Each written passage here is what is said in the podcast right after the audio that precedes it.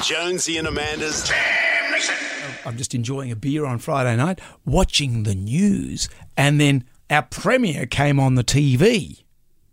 Coronavirus is a scam. And I'm thinking, that's the premiere. That's not the This premier. wild eyed, wild haired, bearded man, but the, the super underneath said he was the premier. Mm. But, but no, not they got the super wrong. So Gladys even tweeted, too long between appointments at the beautician.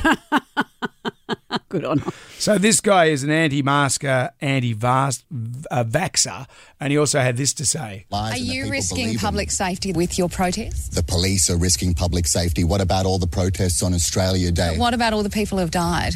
Nobody has died from coronavirus. Wow. And he uh, let, Wow. Then he led all these people on a on, on a walkthrough.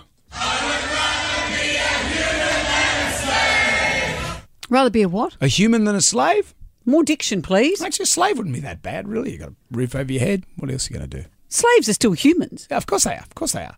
And uh, although there was interesting, there was a lady wearing a hijab, and she was saying, "Don't tell me to wear a mask," but she's wearing a hijab. But no one tells her to wear a hijab. Yeah, but still, I just uh, you know, but it is it's a religious thing, isn't it? You know, that religious dictates you have to wear that thing.